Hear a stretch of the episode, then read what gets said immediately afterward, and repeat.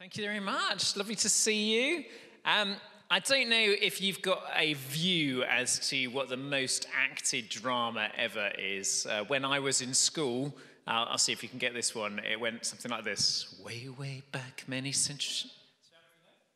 Joseph and the Technicolor Dreamcoat. Yes. Or Oliver. Oh, that one's a bit of a giveaway, isn't it? Anyway, there's lots of things that get acted out again and again and again and again. And you think, oh my goodness me, do we have to watch this? A Sound of Music that came on every year at Christmas uh, for me in my household, whether I wanted it on or not. It was like just there. Uh, but there is one act that has been acted out a multitude of times more than anything else has ever been acted out. And that's what we're here to talk about tonight.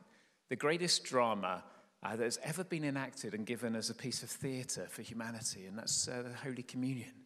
And that's what is here in this passage. If you have a little think about it, in this church alone, three times a week, we enact Holy Communion. There are 16,000 Anglican churches in this country. Uh, there are millions of churches around the world. And almost every single one of them will enact Holy Communion on at least a weekly basis. Imagine how many times this drama has been acted out. What an incredible thing. So let's pray as we look at it and pray that we might do some justice to uh, this extraordinary passage and vital piece of a human drama. Lord, we pray that you open the scriptures to us now. Pray that you give us eyes to see things we haven't seen before and wisdom to receive things that we already know but haven't put into action. In Jesus' name, amen. Well, we're coming towards the end of our series on eating with Jesus.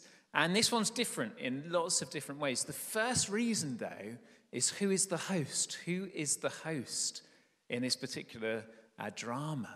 The host this time, for the first time, is Jesus himself. If you uh, look back a few verses before the bits we got read, uh, Jesus sends Peter and John and says, Go and make preparations for us to eat a Passover.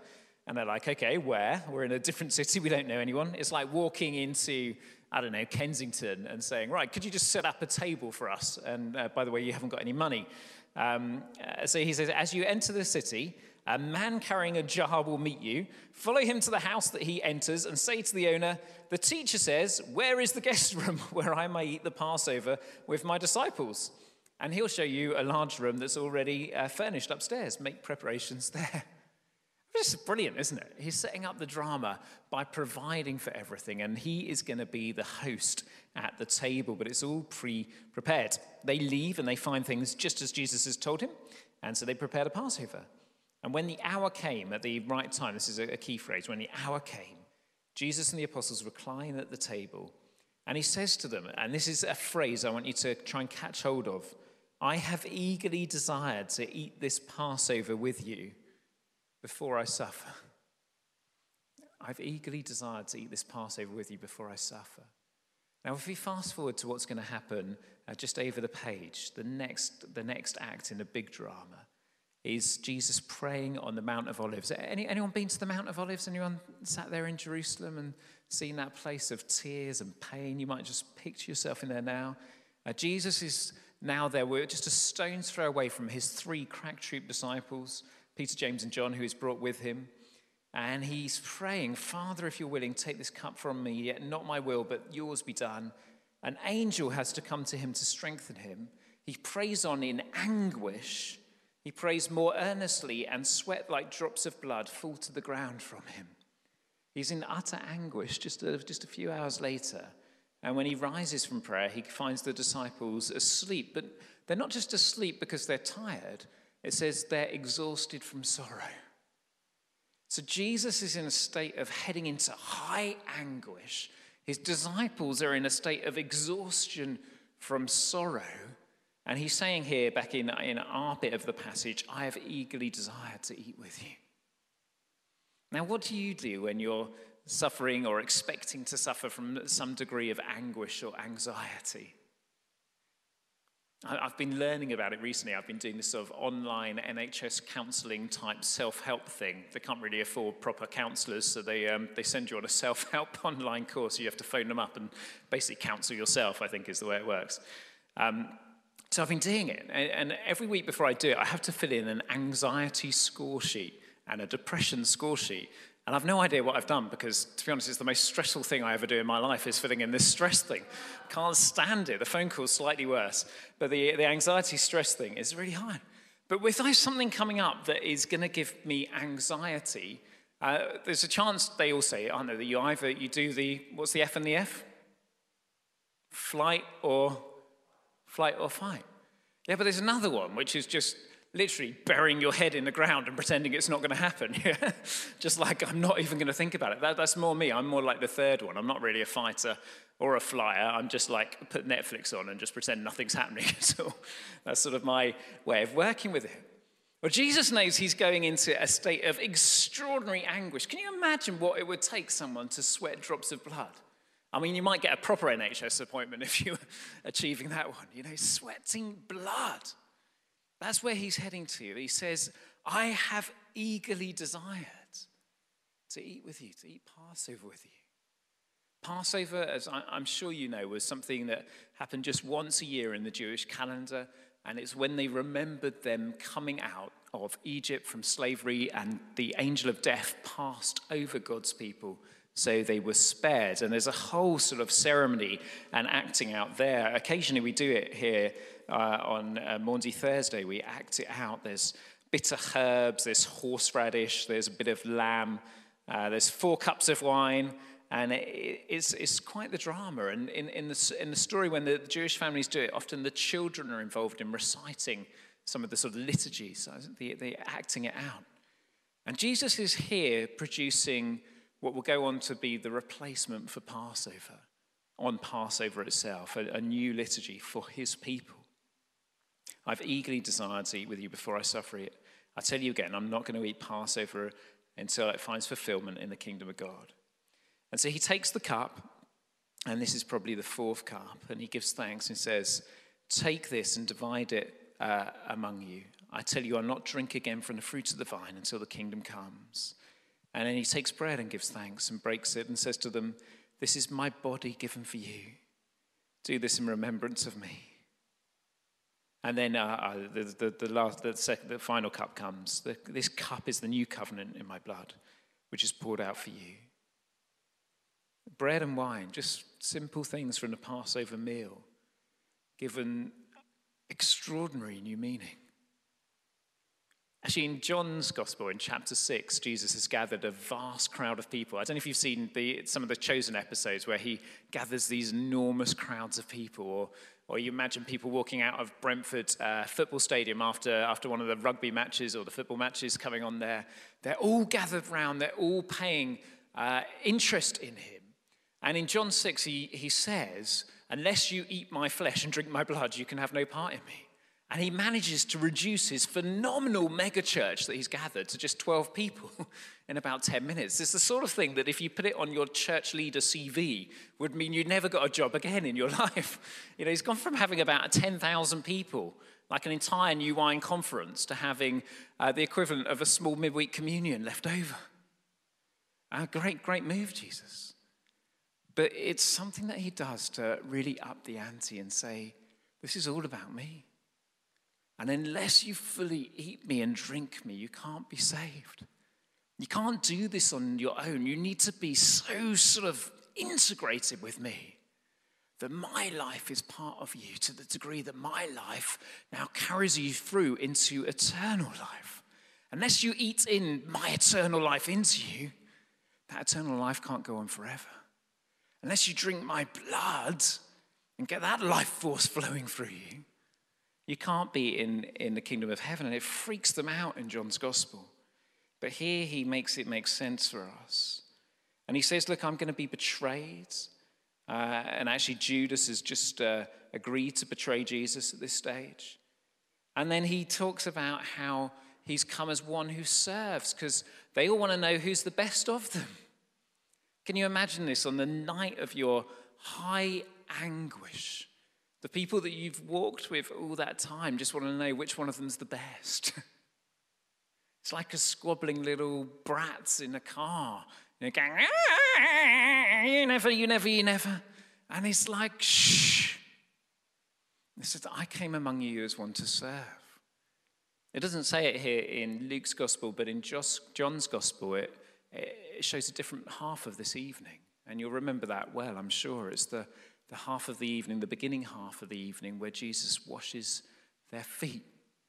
Where he says that I will show you the full extent of my love. And he washes their feet, he serves them. He says, You guys have got to serve. And then he talks to Simon, Peter, and, uh, and Simon, uh, he, he says, Simon, Simon, Satan has asked to sift you as wheat, but I've prayed for you that your faith may not fail.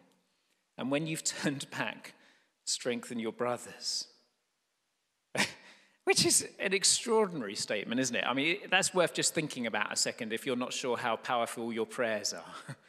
Simon, Simon, okay, he's using his, his sort of original name. It's not his new name that Jesus has given him. His new name is Peter, the rock. So this is back, this is a throwback to when he's just Simon. Simon, Simon, what, what happens next? Satan has asked to sift you as wheat, i.e., to work out which bit of you is any good and which bit of you should be chucked on a fire. Uh, but I have prayed for you. And you still think, fantastic. Jesus Christ has prayed for you. No problem then, Satan, get back in your corner. You're not going to be able to touch him. But did you see the next words? It's really worth looking at, verse 23. What do you think happens next after Jesus prays for him uh, when Satan wants to sift him? Uh, I've prayed for you, your faith may not fail. And when you have turned back, Jesus says, strengthen your brothers. In other words, I've prayed for you that your faith won't fail, but actually, it is going to fail, but you're going to come back again. Extraordinary, the limit of Jesus' prayer. It's not magic what he's doing. And this is why, because Peter says, Lord, I'm ready to go with you to prison and death. And Jesus says, I tell you, Peter, changing the name here, before the cock crows today, you will deny me three times that you know me. You are going to fail me, Peter. And that's going to be part of his anguish going forward that everyone, bar two or three people, reject him and let him down over this time. So it's, it's not the most cheery of meals by the end of it, is it? You've got Simon being put in his corner. He finishes with Jesus talking about maybe taking some swords with you on the journey, which he then stops them using the next day in different ways. Uh, in fact, Peter uses it and he, he replaces the guy's ear that Peter chops his ear off. But it is one that he says, I've eagerly desired to eat with you. And echoing down the centuries to right here, where we're going to share communion together. I guess this is one of the reasons why. Because of all the things we, we do as an act of worship in the Christian church, whether Orthodox or Catholic, Pentecostal, Baptist, Methodist, um, not Sally Army, I don't think they do it at all, but apart from them, it is the singular, most powerful spiritual act that anyone can do. It's an extraordinary act of worship.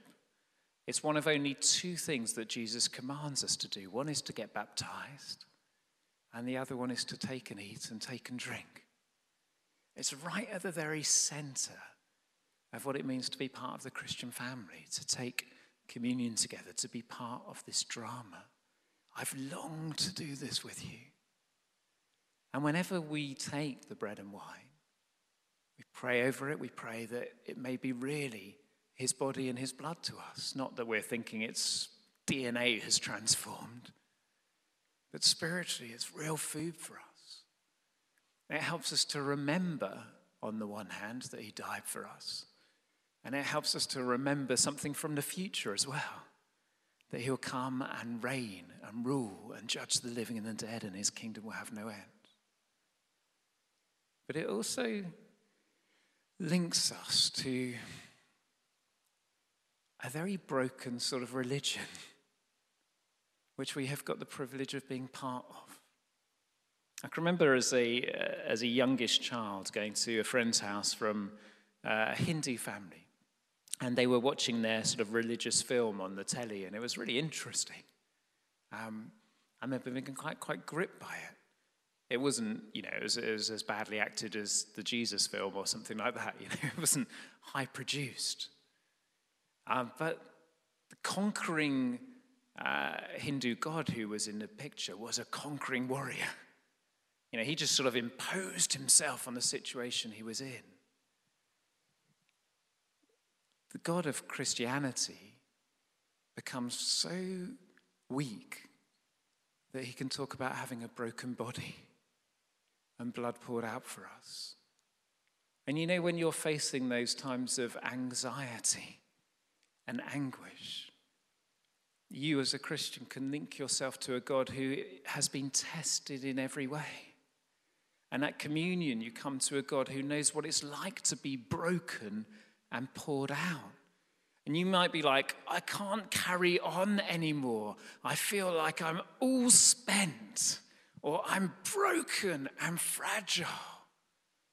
And you're like, well, well done. That's the entry level for Christianity. the entry level for Christianity is to, to be weak and pitiful and poor and blind and know that you need someone to save you. And so communion reminds us that we come to a crucified God. We come to a broken God. And we only have to bring our brokenness to be utterly accepted at the table. So, God, as we come to this uh, communion act of remembrance now, as we come to this time of remembering that you're come to judge the living and the dead, help us to come as weak and broken and vulnerable people as people who know that we need you. And as we come to this, your table, even if we think we're going through times of sifting or times of anguish or times of difficulty, may we find in your great drama, in your great story, the strength that is needed to carry on, keep going, and follow you to the ends of the earth, to take up our cross and follow you. In Jesus' name, amen. Amen.